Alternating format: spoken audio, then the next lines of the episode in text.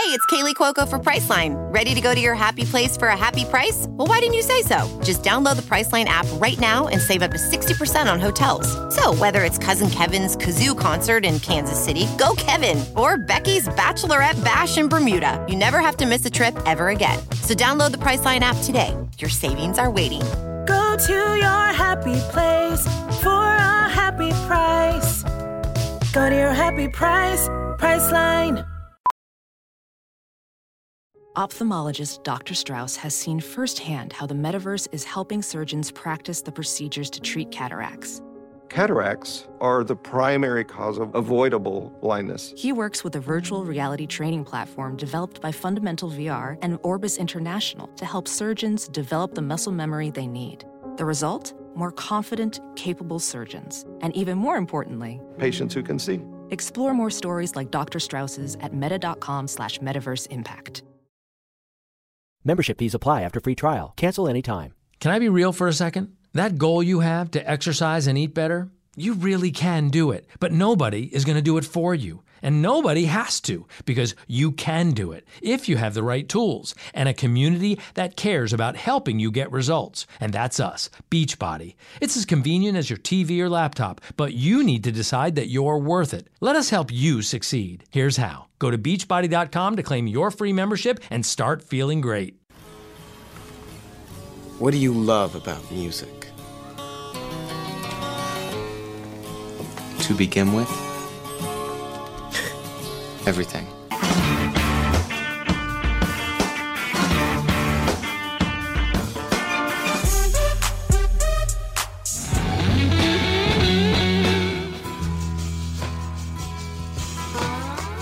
Putting on a great show is the most important thing you can do. One great rock show can change the world.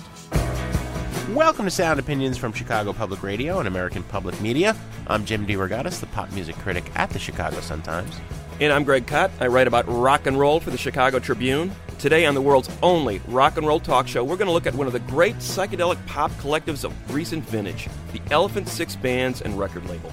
We'll talk to musician and producer Robert Schneider about his group, the Apples in Stereo, as well as Neutral Milk Hotel and the Olivia Tremor Control. You're listening to Sound Opinions, and time now for some music news. So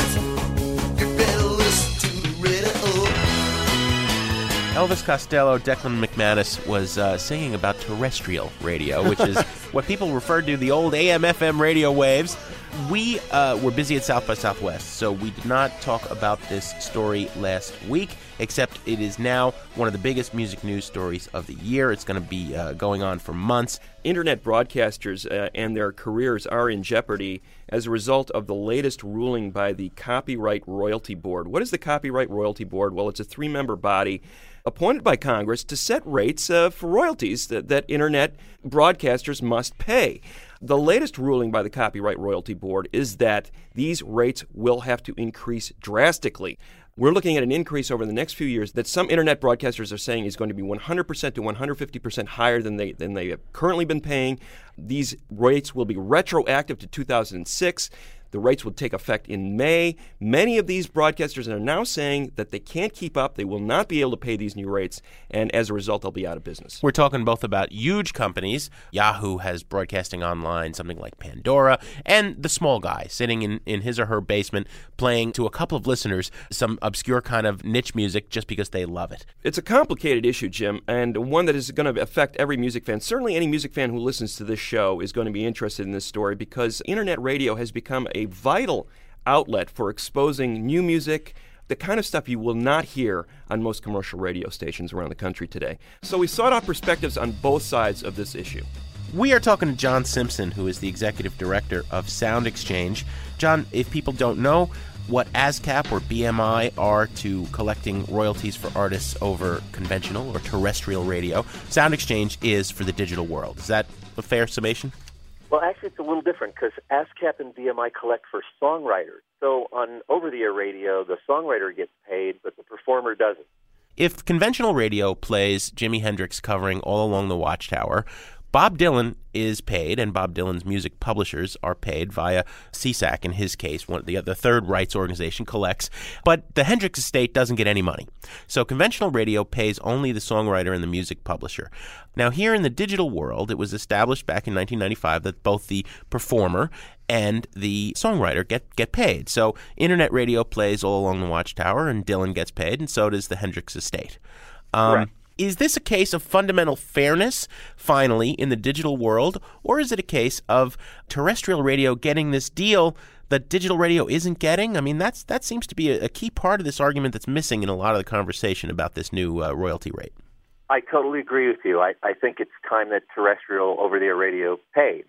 You have a National Association of Broadcasters formed mostly to try to keep ASCAP from collecting too much money from radio stations for, for the songwriters.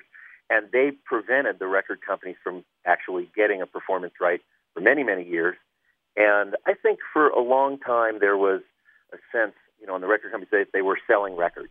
Well, yeah, that that's the argument. If I play your record, Mr. Artist, on on my radio station, it's good promotion for you, and somebody's going to go buy your recording. But now, isn't can't that argument be flipped and said on the same thing? If we play a song on online radio, uh, isn't it ultimately good for the artist too? I think it, here's my problem with that whole argument. I, I think for for years radio got away with that, but I don't know that that's really true. You know, we know that you know hundreds of millions of people listen to radio each week, and yet many recordings struggle to sell 500,000 copies. Again, let, let's just say though, for example, that you're playing a song, 90% of the audience that, that's listening is not going out and buying. Shouldn't you be paying? It, it, you know, and if you ask those people, why don't you buy more CDs? Well, I hear enough music on the radio, and and we've seen consumer studies that that show that. But aren't we talking here about some of these small internet stations that are appealing to the dedicated listener who isn't finding that kind of music anywhere else on the radio dial, the terrestrial radio certainly, and is seeking out new adventurous music that they would go out and purchase? Well, I, I don't disagree that there's a lot. You know, there's some percentage of people who are at those services that are the people who go out and buy. But I, you know, I think the issue is, shouldn't those services pay? You know, it, it just still still seems to me like you're you're putting out of business a lot of potential future revenue streams for these artists. I can't understand why an artist would object to having their music played as widely as possible, especially a new artist, somebody who's trying to expose their music. It seems to me like internet radio is the salvation of the new and up and coming artist who can't doesn't stand a prayer of getting played on commercial radio. You know, the new artists, and, and certainly Sound Exchange is. You know, we represent over 20,000 performers, over 2,500 independent labels, as well as the major labels. And we're certainly happy to work with our labels in any way that can help them.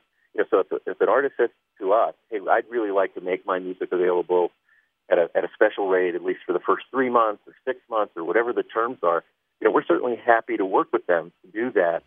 Each performer can make that decision. Well, thank you, thank you for for joining us, John. We appreciate it. Well, my pleasure. Thanks so much.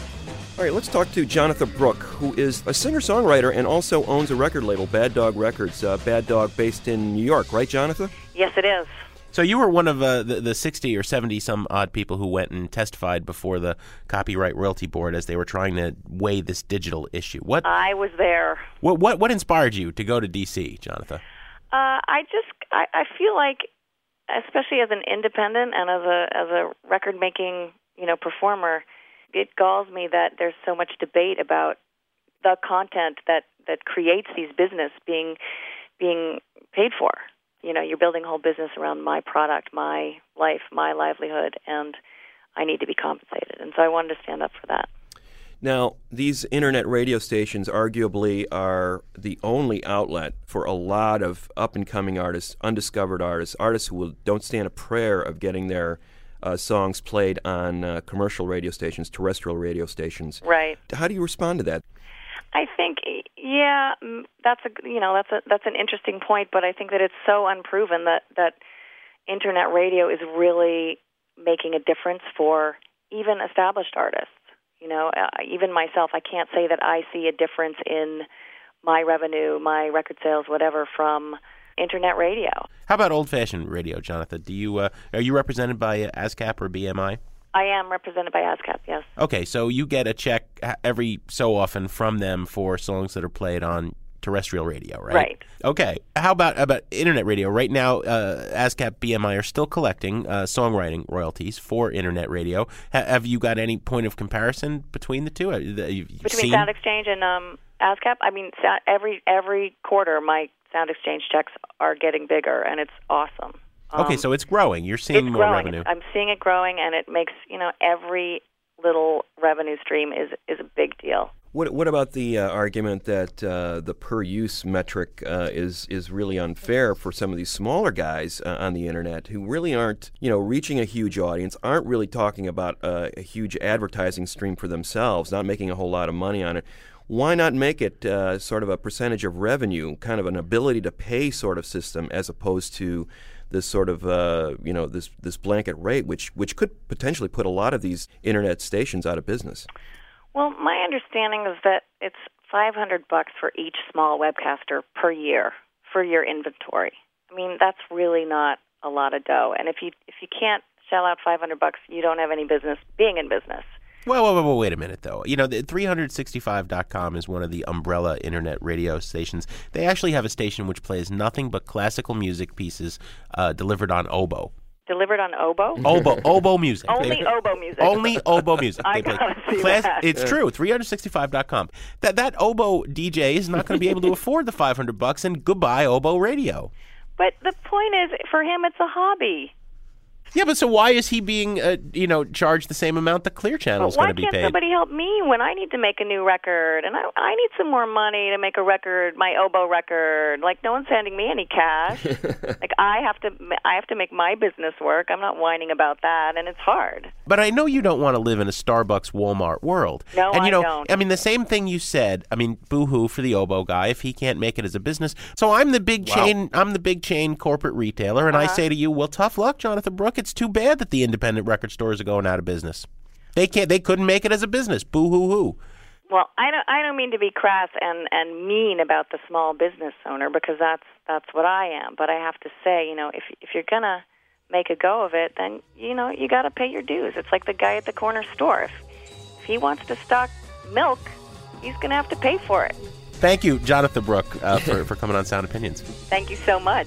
We're going to talk to Bill Goldsmith for the webcaster perspective here. He and his wife Rebecca are, are Radio Paradise, right? Is that right, Bill? That is correct. It's just the two of us. Put it in perspective. Uh, you just go on the net and play records that you're passionate about. That's pretty much it, yeah. And now you'd have to pay a minimum of $500 plus, I guess it would start at point oh eight of a cent and, and rise to point nineteen of a cent by 2010 for every song you play. For every time one person hears one song, yes. Have, have you done any math on what that could potentially cost you? Well, for uh, for this year, we would owe somewhere in the neighborhood of half a million dollars. For going to your basement and playing music. Yeah. And how many listeners have you got? Well, during uh, during peak times, we have about twelve to fifteen thousand listeners. Wow. Okay, let's get into your business model here a little bit, Bill. What kind of advertising do you do, and can you give us a sense of what kind of revenue you bring in from that advertising? Uh, well, we don't do any advertising. We're a listener-supported station. Mhm. Now, here's what's coming out in these hearings. You're, you know, stations like such as yourself are building a business on the backs of these artists, and in return, the artists really aren't getting a big boost in record sales or album sales. It's certainly not reflected in that, they claim. So you're allowed to benefit from their work, but they're not seeing any revenue coming back to them. I mean, how do you respond to something like that? Well, that is the argument that Sound Exchange is putting out there right now, and they've sold a, a small number of artists on that. And that basically is that the reason that we can't pay these fees is because uh, you know we're not deriving enough revenue from our operations, not as much as we should be. What is the reality for you? Will Radio well, the, Paradise? the truth is, uh, the truth is, is that there is not a single internet radio operation of any size, not a, a small small business like ours, not a large corporation like AOL or Yahoo, not a single one that's making enough money to even pay these fees. if this thing, uh, if the appeals do not drag on, if the effect, uh, if the ruling goes into effect next month as it's supposed to, are you off the air? You and your Rebecca? Yeah, yeah, we would have to uh, we would have to go off the air or uh, or leave the U.S. So, Bill, what do you think would be a fair uh, and equitable uh, solution to this situation? Because otherwise, it seems like a lot of you guys are going to be going out of business in a few weeks. Well, uh, uh, the, the truly fair and equitable situation would be the situation that exists almost everywhere else in the world, which is where broadcasters of all types, uh, over the air, internet, satellite, whatever, pay uh, pay royalties to the owners of the performance copyright that are uh, roughly equivalent to the royalties that they pay to the owners of the music copyright. Thank you, uh, Bill Goldsmith of Radio Paradise. Good luck to uh, you and your wife, Rebecca. Well, thank you very much. Thanks for having me. All right, so where are we at with this issue right now? Very complicated issue. Internet broadcasters are in fear of losing their livelihoods in the next few weeks. There's going to be a hearing before the Royalty Board on Monday to determine whether or not this issue is worth bringing up again and uh, reheard. There is going to be a formal appeal filed with the U.S. Copyright Office, and it, it appears inevitable that there will be appeals filed with the U.S. District Court as well before these uh, higher rates go into effect in May. Greg, the thing that I can't help thinking about when we talk about this issue is the way uh, digital broadcasting, webcasting is being treated so differently from regular radio. When radio was first coming in, the record companies feared that this new thing called radio would kill recorded music. Why would anyone want to buy recorded music if you could just listen to it on the radio? Here's another new medium, nobody understands and yet the first thing we want to do is pretty much drive a stake through its heart. Well, and drive a stake through its heart and drive a stake most uh, prominently through the little guys' hearts. I think what needs to happen here, Jim, is a revenue structure that allows these smaller guys to at least have a fighting chance. I think there should be a staggered system created depending on the size of, of the particular internet uh, venture. The guy who is pulling in a whole lot of money, yeah, make him pay the songwriters uh, an equitable rate. But the guy in his basement, don't make him pay the same rate as the guy who's making the buku bucks from the advertising. Let him do his thing and let him flourish the same way that you were letting Clear Channel flourish. Well, obviously, one of the music news stories of 2007, and we'll stay on it here on Sound Opinions. You're listening to Sound Opinions, and it is time to get into our feature. Greg, we've been talking about doing this show forever. We're excited to finally be doing it. The Elephant Six Recording Company. What was it? Where did it come from? Why is it worth remembering? I think the best way to start it, as uh, as with everything here on Sound Opinions, is with some of the music.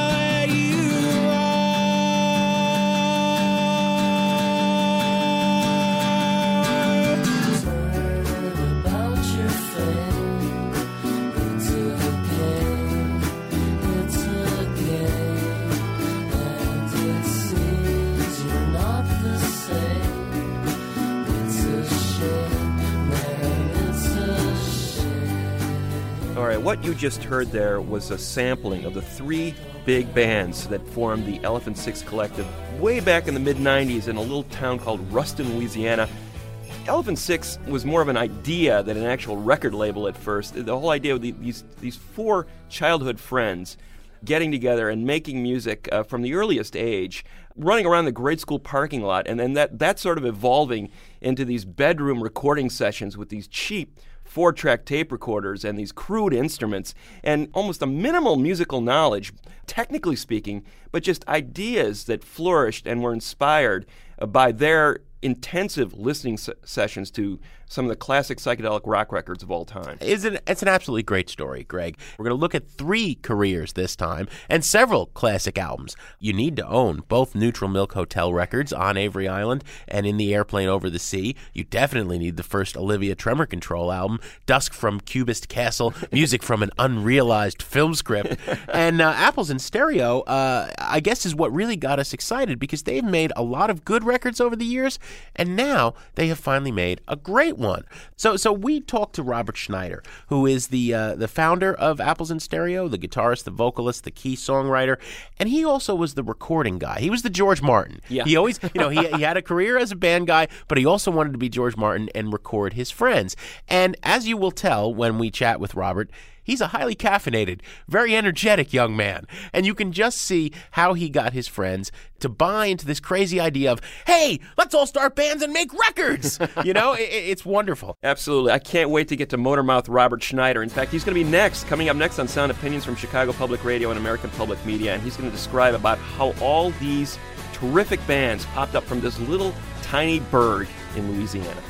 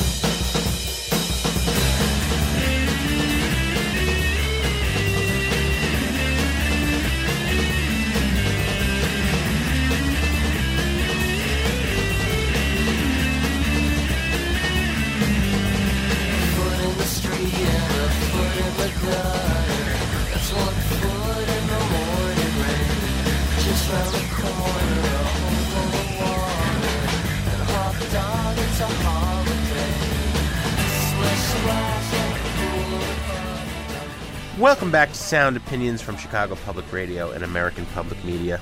Foot in the Gutter, Foot in the Rain. That's the Apples in Stereo with a song called Tidal Wave from, uh, I guess, their first album proper, Fun Trick Noisemaker.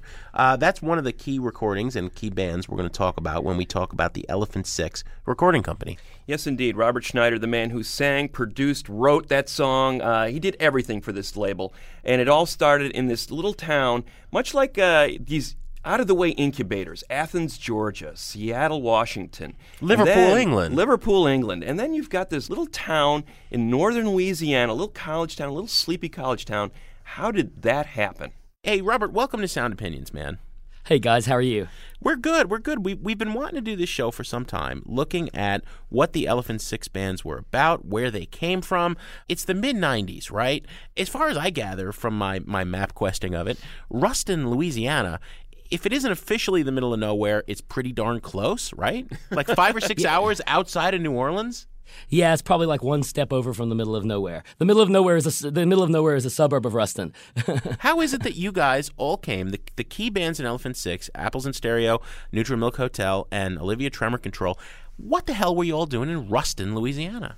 There's a university in town. It's sort of a middle-sized university, and it's not a particularly particularly uh, collegey town. It's not like there's like say you know head shops and used bookstores on every corner. It's more it's a pretty conservative small town, but there is a university, and the university had a uh, a really strong art department. Probably in Louisiana, it was the number one art department. So lots of You're you talking know, about uh, Louisiana Tech University. Yeah, right? Louisiana Yeah. Tech University, and so a lot of kids uh, from all over the state, the kind of uh, the outsiders would end up there in the art department, or you know maybe studying photography or related studies. Um, also, it had a really strong radio station. A KLPI was uh, an incredible station in the day. For you know, from the time that I first started listening to music in say third grade or so, I would listen to it, and it was a it, it pretty much for me and for all of my friends, and probably everybody else of our age group from Ruston. Uh, you know, it was a it was a really big influence on our kind of me- mental growth as well as our musical growth. And uh, you know, over time, most of my friends worked at the station. Uh, Jeff Mangum was a ma- station manager, I think. Uh, you know, everybody worked there in some capacity. Uh, you know, we used to record there. They had a little studio, and it was just a really good station. And um, I would say that that was probably the unifying kind of thing, that in the art department. Now, we were all Mm. little kids. We were little kids, then junior high school kids, then high school kids. We weren't in the university, but we were, you know, we were in the tractor beam of the radio station. now, the, the way I heard it, Robert, is that you guys, even before you were in college, uh, you know, the, the college kids would go home for the summer, and you guys, as high schoolers, would take over the college radio station, and you know, gee, what is this krautrock shelf? Let's play this stuff. Let's play Amon Düül II. Yep. That- right? that- that was it- exactly right. Right, and and and, and Yeah. Pink Floyd and, and Pet Sounds and these records. You, you so you got Yeah, you had this great library to discover. and also we had very knowledgeable, extremely cool, uh, super artsy older kids to guide us. You know, like college kids and stuff. And also we Ah. had a uh, we the, in the nearby town of Monroe and in Shreveport, both of which are like. Monroe, Louisiana is like half an hour from Ruston, and Shreveport's about an hour. Uh, there would be there was some in, there was an independent record store in each town that we would have to drive to go buy records and stuff. And uh, you know, it, it, it made listening to music and getting your hands on music seem extremely romantic when it's so difficult. It's a fascinating uh, story because um, you know I, I interviewed Jeff Mangum in, in the mid '90s, right around the time of his first album, and he was saying that he felt that all of you guys were very sheltered. Um, and and the quote he said was, "There was there was no local club to play in or, in or see bands. Music was this weird, otherworldly thing. It was almost magical. It was like this magnet that was drawing us. And in a way, I think it was a way of escaping." What Jeff saw as a very sort of mundane existence in this in this small nowhere town. So creating this record is like another world. Yeah, it, it, it really it really was like another world. We from the from our earliest, I mean, you know, say fifth grade or so is when we started getting uh, interested in playing music. I think Jeff took up drums in sixth grade, and I took up guitar. It was pretty cool. So you know, we were like, hey, you, you know, you're, you're you're playing drums, I'm playing guitar. We would kind of talk about music and hang out a lot. And uh, as we got into junior high, we started recording and writing songs and kind of trading tapes and stuff. I mean, to call them songs is to over glamorize them. They were sort of flatulations or something you know they were you know but like they were they were they were amusing and they had some small degree of production quality that we that would impre- we would impress each other with you know like whoa you have drums and guitar so like well, let's uh, let's focus on this, Robert, because it starts to get complicated. Although the story starts to get good. Your friend Jeff Mangum, that you were talking about, he uh, becomes the key man in a band called Neutral Milk Hotel. Your Actually, group- he had that he had that band from high school. He he his solo recordings were always called Neutral Milk Hotel ever since we were kids. Okay, this, uh, that was his group. You uh, are, are Apples in Stereo uh, is the band that you wound up That's forming, right. And then Yes. uh, two two Bills, William Cullen Hart and Bill Doss, started this band called Olivia Tremor Control. Now, I think these are the key bands in what would become the Elephant Six uh, uh, company. Although there were a lot of people, all, basically all your friends, you all decided we're going to make these uh, recordings. We we got this Fostex, uh, you know, four track here, whatever. You know, kids. For, for those of you who don't know, before digital, you had to buy this cassette deck that enabled you to record four tracks. If you really had a fancy one, you could do eight. It was the most magical device. Before I owned one, I, I, I spent my life savings and bought a Fostex four track when I was 15. But before that, I used to have dreams, like really, really, li- really strong dreams that I would like wander into a pawn shop and I'd find a four track for five dollars or something that was affordable on my allowance. And like, you know, these were like wonderful dreams. I still have that dream sometimes, even now. And I'm about to turn 30. I'm turning 36 this week. Like even now, I'll go and like, uh, I still have the dream sometimes that I walk into a pawn shop and I find this, you know, uh, this 80s era Fostex four track for five bucks. Well, when you love the kind of music that you guys loved, you know, Pink Floyd's Piper at the Gates of Dawn or the Beach Boys' Pet Sounds or the Beatles' Revolver, when you think that these were recorded in four track studios that in 67 or so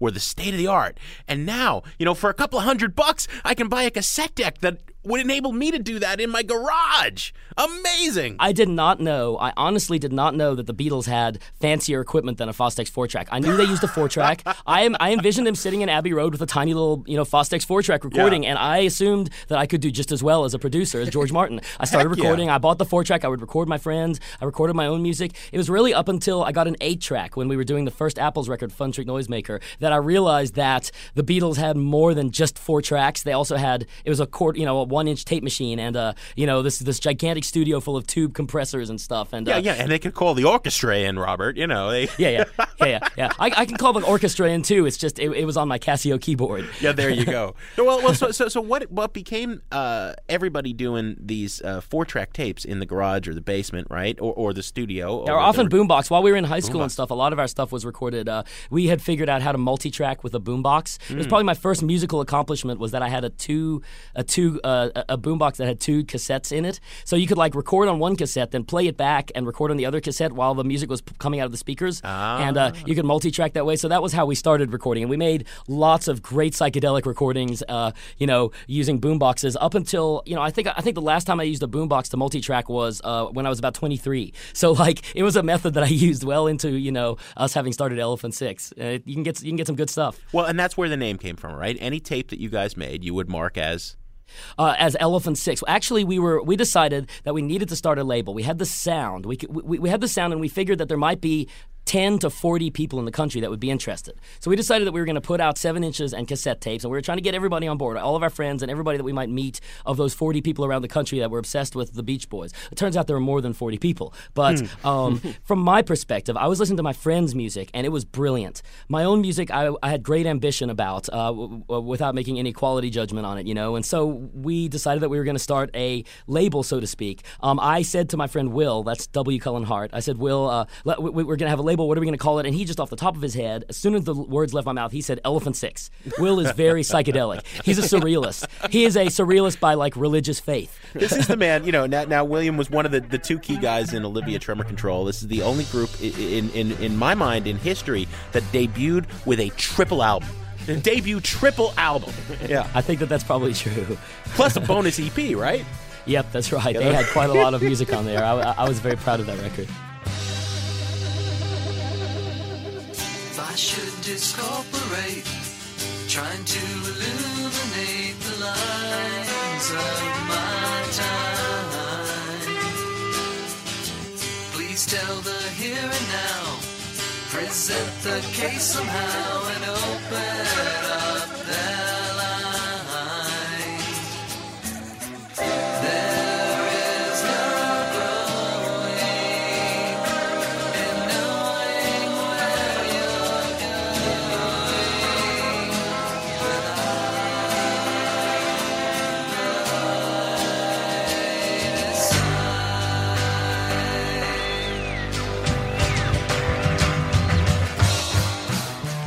It seemed though that uh, Robert that Elephant Six was kind of more of an idea than an actual record label. I, I remember talking to you ba- back then that you corrected me. It's really not a record label, but it was sort of an umbrella term, right?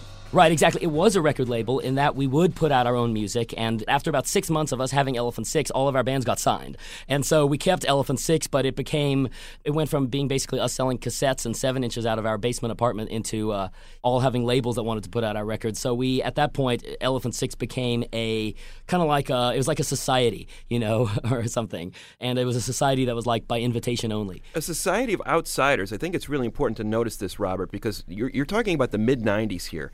And what you guys were doing, home recording on this very crude equipment, uh, making these incredibly elaborate songs. You were packing every idea you ever had into these three minute songs, or you were creating these multi part songs, these elaborate suites. And there was nothing else. I mean, think about what was going on at the time elsewhere in, in the commercial culture at the time. You had sort of like the, you know, the death throes of grunge. You know, Nirvana was fading out, the Smashing Pumpkins were huge. We were transitioning over into the Creed, Korn era. Hip hop was hitting its most commercial phase. And you guys were doing this kind of very elaborate um, music on a shoestring budget in the middle of nowhere, and you were getting signed to record deals. I mean, w- how did that happen? If we could have taken down every single one of those bands you mentioned and never have heard another note from them, destroyed their guitars, and made sure that they would never play another note, we would have. But all we could do was pull out our four tracks and try to make some really great psychedelic pop music that, you know, we just wanted to make something that meant something. We wanted to make, we wanted you to go buy this record and have it practically like explode into your lap full of like posters and stickers and these great songs and all of this stuff. You know, we like imagined that like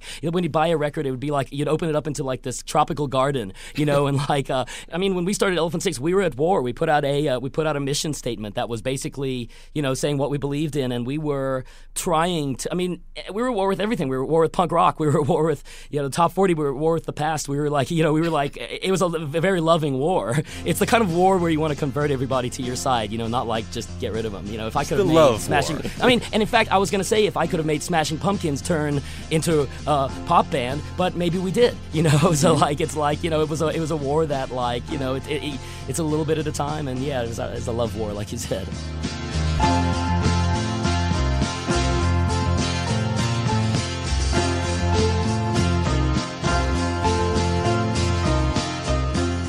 You're listening to a little bit of Marking Time from the Olivia Tremor Control. They're a fantastic, mind blowing uh, debut album. Uh, double CD, by the way, Jim, uh, Dusk at Cubist Castle. The Olivias were the trippiest, I think, of the big three out of Ruston, Louisiana. I think Schneider was sort of the, the pop craftsman, the tunesmith, the, uh, the guy who loved that pristine studio sound. And you had Jeff Mangum, who we're going to be talking about in a minute here, uh, the Neutral Milk Hotel founder, who was kind of the soul child, uh, the wild card, the guy who loved mistakes and turned accidents into great recordings. And then you had the Olivias, who were just pure out and out, trippy psychedelia. They were the ones who looked under the rock. Wow, there's a world underneath that rock. Let me write an entire album about that. Well, the subtitle of, of that debut album, uh, Dusk at Cubist Castle, is music from an unrealized film script. I think Robert touched on this briefly, but you know, it wasn't enough to just make a debut double album. We had to have had soundtrack music that was crafted for this film that doesn't really exist, that never got made, and that nobody even described. But look, they wanted to take you is the classic psychedelic goal. We want to create a world that exists only in the space between your headphones. We're going to take you there. We're going to transport you. A lot of it was about the studio, but Greg, I don't know how many of these uh, bands you got to see live because what you basically had was a bunch of hippies, but they were indie rock, punk rock kind of kids. So they would think nothing of piling 13, 14 people in a van. Right. Okay, and driving for hours and hours and hours. In '96 or '97, I went to a uh, a festival out in Rhode Island called the Ptolemaic Terrascope. It was called Terrastock. And I remember the Olivia's pulling up, and it was like one of those cartoon clown cars where kids just kept coming out of this van, and they're carrying flugelhorns, and they're carrying, you know, timpani, and there's like 16 or 19 people on stage. I know. And I didn't even realize it at the time, but it was basically, you know, Schneider is there, and the Apples are there, and, you know, there's Mangum, he's playing a snare drum, and they would all play with each other all the time. And as they spread out from Ruston across the country, you know, some of them were living in Brooklyn, some of them living in Athens, Georgia, and Schneider and, and Hilarie uh, Sidney, the drummer in Apples, who was his wife at the time, they go up to Denver. They would all stay on each other's floors. And basically, whenever the Apples came to any city, it was guaranteed they had about seven or eight friends who lived there who'd wind up on stage. Yeah. And they were traveling with seven or eight people. And so it was always this wild kind of thing. They were as good live as they were on record. It was a romper room kind of vibe. Uh, I did see all these bands live at the time, and, and you'd have guys on stage and gals who would be playing six or seven instruments during the course of a single song sometimes. Yes. Just switching off instruments, picking up an instrument, adding another layer to the song. The Olivia Tremor Control tried to capture some of that vibe on their records. Uh, they made the densest records of anyone else on Elephant Six. On these little tape recorders, they would just multi-track and multi-track and multi-track and bounce it down and multi-track some more, so that you'd have these threads of sound, these seas, rivers of sound running through the recordings. You'd have backward tape loops, you'd have a horn, you'd have a guitar, you'd have a bass piled on top of that, you'd have some timpani going on, Yeah. you'd have a tambourine playing off in the left hand channel. Layering all these instruments and creating these trippy, mind experimenting records that uh, at the same time preserved the integrity of the song. They loved melodies, these beautiful melodies inside these really elaborate orchestrations, and they were doing it on this shoestring budget. There was no Well, money involved at I, all. I think it was better for Olivia on the first record, although their second record definitely has moments. It was called Black Foliage. It followed Dusky Cubist Castle. They didn't last much longer than that. The band split up uh, not long after that second album came out, although there's always, uh, you know, rumors that they're getting back together and they still play at different times with Apples. These guys will never be done with each other. They'll be 90 years old and they'll all still be playing in each other's bands.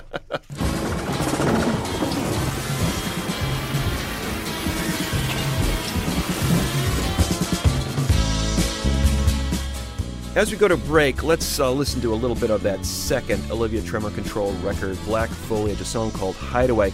Coming up next on Sound Opinions from Chicago Public Radio, American Public Media, the other two key bands from this collective, Under the Microscope, the long dormant Neutral Milk Hotel, and the still vibrant Apples in Stereo.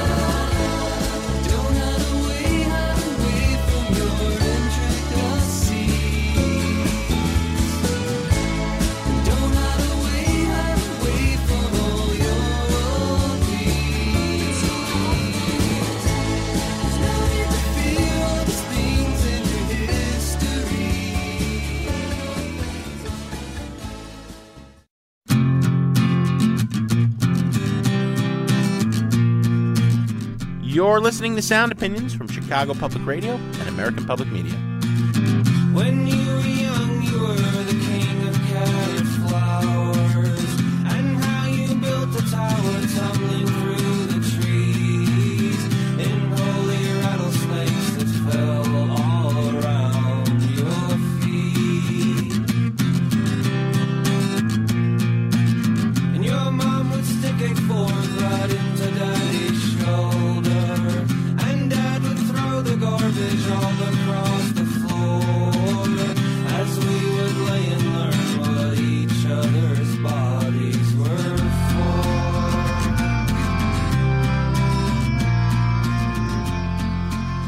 King of Carrot Flowers Part 1 from what is widely considered the masterpiece from the Elephant Six stable of bands, Neutral Milk Hotels in the Airplane Over the Sea from 1998. You can see why that album, I think, has a certain long lasting appeal. Of all the Elephant Six guys, Mangum went for that stripped down, more of a stripped down sound. I'm not going to say it was naked, but he certainly we are talking about- was about soul, about I am sitting down here and I'm pouring my guts out and I'm singing, you know, these songs about Anne Frank from the 1940s and they mean something to me today. And he would argue with Schneider about this stuff. You know, Schneider wanted a more pristine, more beautiful sound and Mangum goes, I want those mistakes in there. Well, yeah, but we are still talking about an album that has flugelhorn all over it, Sure. and uh, Mangum was playing the uh, singing saw and and doing all this psychedelic stuff. But you're right, Greg. What in his case was the key was the vocal and the acoustic guitar, and all this other stuff decorated it. I think because he was singing straight from the gut, he uh, related to people in a very deep and lasting way that I've only ever seen in my lifetime uh, with Kurt Cobain. And it's interesting. You and I have both had this experience. We've talked about it, where we go to talk to college classes, and kids who are, are asking about our job will come up to us afterwards and say, "You know, you interviewed Kurt Cobain with this like tone of hushed reverence." I once had a girl want to shake my hand because I had once shaken Kurt Cobain's hand, and it's insane. The only other artist I ever get that with from a younger generation is Jeff Mangum. I'm, you interviewed Jeff Mangum, and there is this cult that surrounds him, and uh, I think it's just because he, he he touched people very, very, very deeply. We talked to Robert Schneider about about why and some of the reasons why and uh, how this record was made. He is a, a really great songwriter, and he's a very soulful person and a very, uh, you know, he's a very endearing person, and he does, you know, he deserves to be uh, held in at least as high uh, esteem as Kurt Cobain. Well, my two questions to you, as as someone who worked on those records and has been friends uh, for life, you know, you guys have known him since grammar school, uh, are, are twofold. You know, the, the legend has it that, like Syd Barrett, like Roky Erickson, Jeff uh, had some sort of a disconnect with reality and has disappeared, has not made music since uh, in the airplane over the sea, and just poof is gone. You know, like a shadow, a ghost. This is a myth that permeates rock history, and we love it. Right. We love to talk Yeah. about Syd Barrett and Brian Wilson in the Sandbox. Uh, so I, I want you to talk about that, but also, did you have a sense when you were making in the airplane over the sea that this was a very, very special record?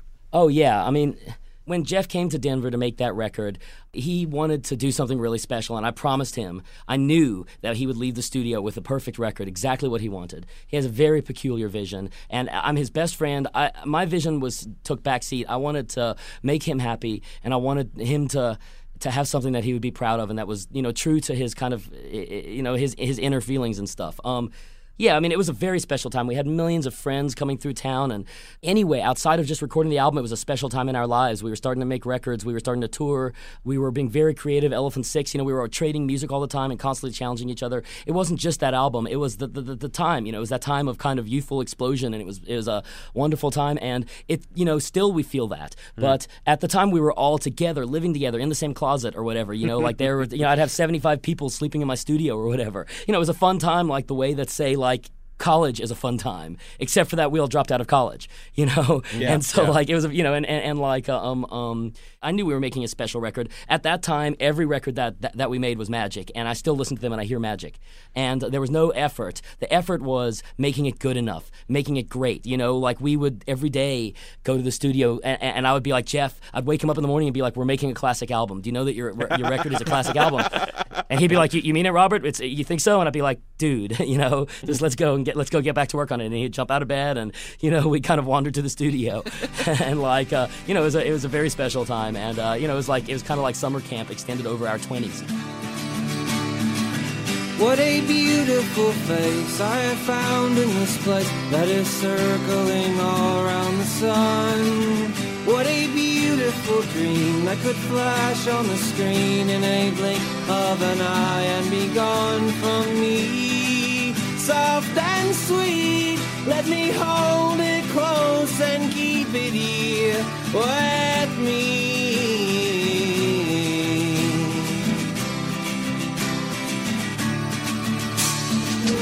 And one day we will die, and our ashes will fly from the aeroplane over the sea. But for now we are young, let us lay in the sun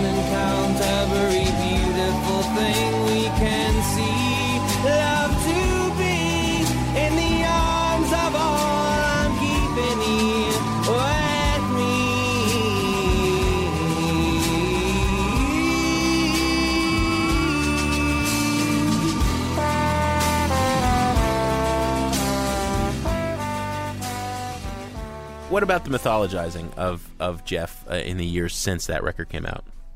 Okay, well, I'll say for one thing, he never fell out of touch with reality. He's more in touch with rea- reality now than ever, and with you know than most people. Um, uh, that's all I'm going to say. I don't want to touch the mythology because I'm not that close to it. He's my friend. I see him all the time. Uh, he, I'm not going to say anything else actually because I want to leave that as an open topic. Well, there you go. You just the fact that you see him. I just don't know. I don't know how to comment on He's, it. You know, he's like, around. I, don't- I don't know what guess to say. what people are saying, he made this uh, masterpiece, of what a lot of people consider one of the great records of the '90s, and and that's it. Never heard from again in terms of a musical kind of uh, follow up. It's it's kind of like the My Bloody Valentine thing. You you make this amazing record that everybody talks about. And where's the follow up? And as the years go by, there's all these stories start to accumulate about Jeff. You know, is he is he becoming Syd Barrett? From the outside, Syd Barrett appears to be what we think that he was, but from the inside, who knows what he was like? Yeah. You know, you know, all we know basically is how he was interpreted through Pink Floyd albums subsequently, and so like, uh, you know, and so and so like, it's hard to, you know, uh, uh, but but one thing is that uh, you know, in the case of Syd Barrett and Brian Wilson, these are people who have basically nervous breakdowns, and and, and Jeff, you know, Je- Jeff has not had a nervous breakdown. He is uh, he's somebody who is passionately on a quest of self discovery and of kind of understanding of the universe, and I understand because I'm like that too. In fact, all of my friends from Ruston are like that, and many of my friends. You know, it- it's sort of a common theme in our social circle to be on a quest of discovery. But he's on a quest of self discovery, and making music were sort of the first steps of that. I can't say that he's moved beyond that or that that's going to be on the path again. He wasn't trying to be a rock star. He wasn't trying to make a living. He was trying to find out about himself and about the universe. And he was he, he's a very sweet, a gentle, and extremely creative person. And um, you know he's he's somebody whose thoughts one would think the content of his thoughts are similar to the content of most of our dreams. Do you think we'll ever see any more music from him? Um, I, I don't want to say. I can't say. What I'll say is that all of my friends still make music together, and some, you know, in, in some cases, uh, many many of them are below the radar compared to where they used to be, or you know, maybe me too. Who knows? Yeah. And you know, some of them are way below the radar compared to where they used to be, and like, uh, you know, not specifically Jeff, but just in general, uh, everybody still loves being together, making music, and being creative and stuff. Everybody's not necessarily interested in pursuing that as a career anymore. If you could say we ever pursued it as a career, you know, there was a sort of like.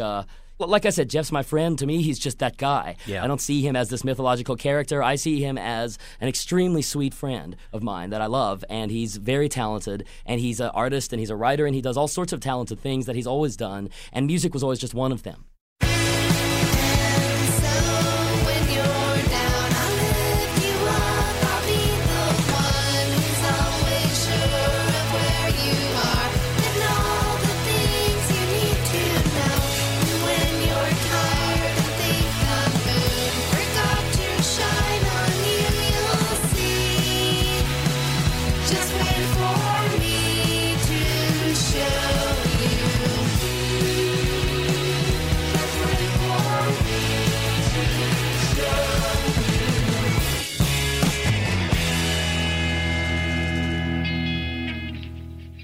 Greg, that's a song called Sundial Song from the new album from Apples in Stereo called New Magnetic Wonder.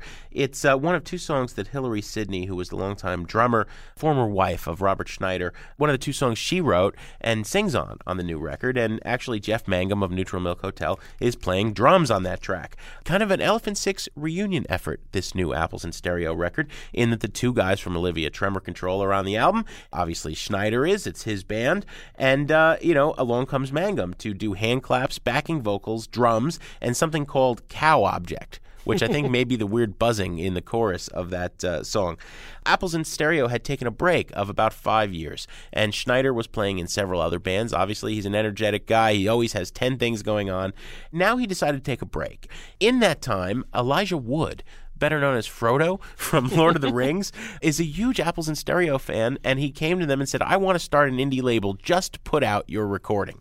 The record was already being made. Schneider was taking his time, linking up with different people from Elephant Six, inviting them to come on this record, and uh, Frodo paid for the record, which then comes out through the Yep Roc label. Let's hear a, a song from it and then give our, our thoughts on it. Uh, the, the latest thing that Elephant Six has given us, Schneider says that it's the first recording in a long time that has been branded as Elephant Six, but it won't be the last. He's hinting that there will be more stuff coming from all of these bands. We're going to play a track called Radiation. Here it is the Apples in Stereo New Magnetic Wonder. Too much.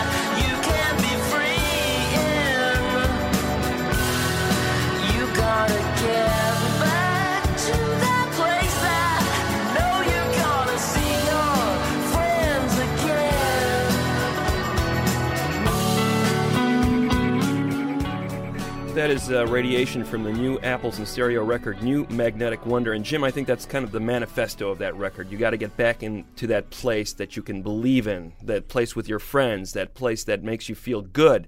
And that's exactly what uh, Schneider's doing on this record.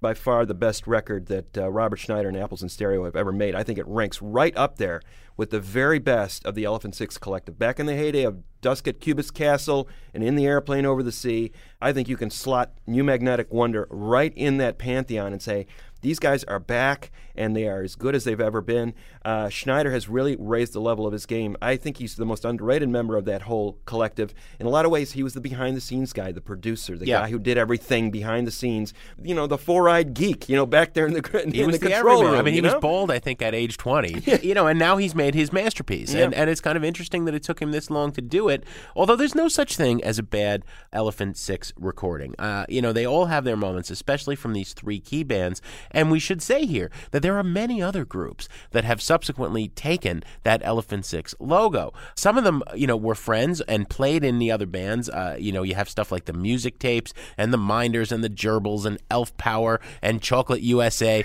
and the list goes on and on and on. Wikipedia actually has a list. I think they list like 20 or 30 different bands. Some of them, the returns start to become kind of diminishing, uh, but they're all worthy of further investigation if you want to go out there.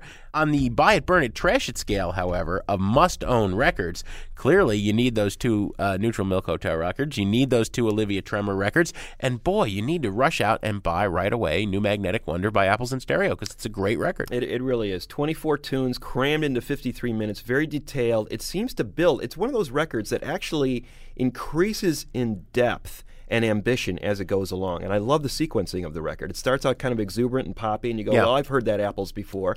And he just picks up the level of his game. It really is a true album and emphatically a, uh, a double buy it from both Jim and I. Greg, what do we have on the show next week? Next week, we have Neko Case, one of the great singing voices of our time, Jim. I make no bones about it. She's going to be in the studio for a live performance and a conversation. Sound Opinions is produced by Todd Bachman, Matt Spiegel, Jason Saldanha, and Robin Linn. We get some legal assistance from Dino Armiros. We appreciate the efforts of the fine folks at American Public Media. And Torey Southside Malatia, as always, is our executive producer and rumored to have been the kazoo player on several of those Elephant Six uh, albums, but I've never nailed that down. He is indeed the king of carrot flowers, Jim.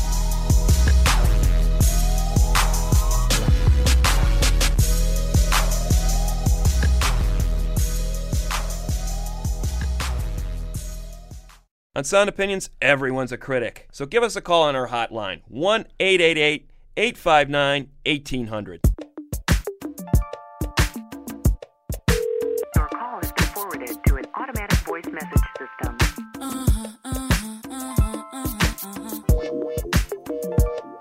Where you at, boy? Where you at, boy?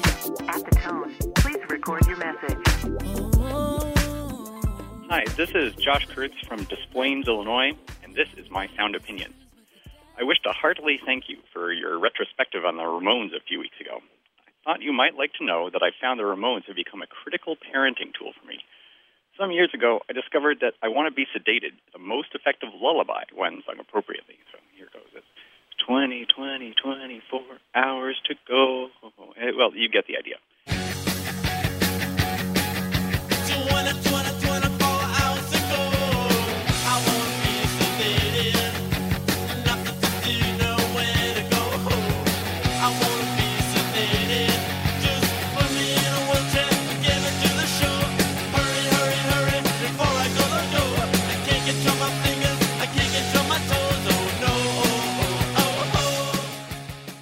Figured that not only does it convey the proper soporific message, uh, newborns could also identify with uh, not being able to control their fingers and toes. Uh, they also have nowhere to go. Uh, my younger daughter, Rose, who just turned four, sings it by herself now. Uh, I look forward to your continuing podcast. Thanks for being a beacon of excellence in the RF spectrum.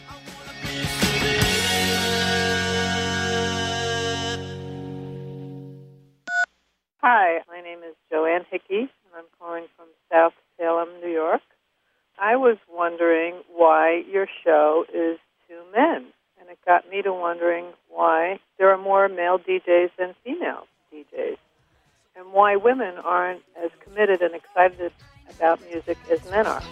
I know what they like. like. I know what boys like. I know what girls want. I know what guys want. A great example of this was I was talking to my boyfriend about the bad old days when you would camp out for tickets. It got me to thinking, I never camped out for tickets. I let my boyfriends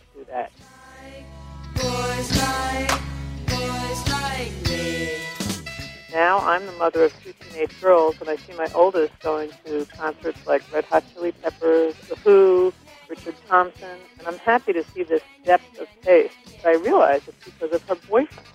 He's a musician, and he's obsessed with music. Otherwise, she wouldn't be going to these concerts. Why is that? Anyway, that's my opinion.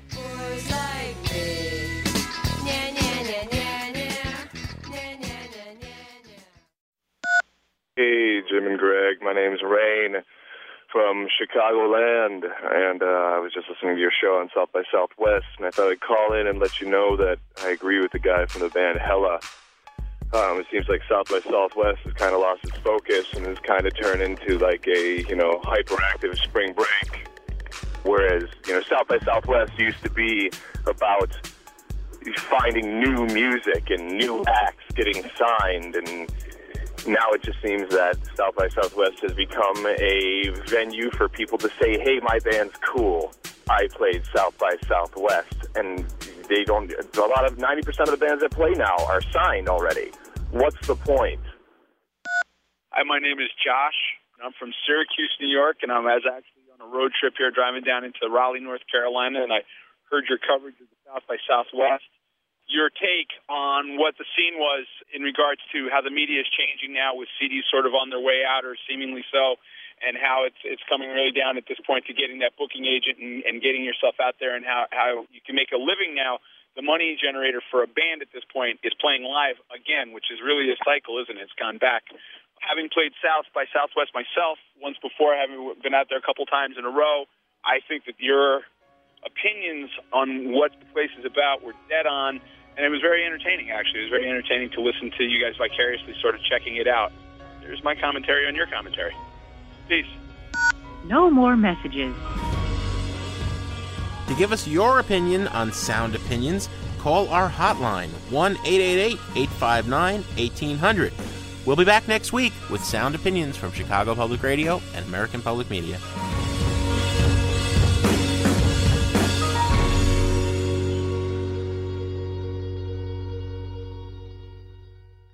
Membership fees apply after free trial. Cancel anytime. Can I be real for a second? That goal you have to exercise and eat better, you really can do it. But nobody is going to do it for you. And nobody has to because you can do it if you have the right tools and a community that cares about helping you get results. And that's us, Beachbody. It's as convenient as your TV or laptop, but you need to decide that you're worth it. Let us help you succeed. Here's how go to beachbody.com to claim your free membership and start feeling great.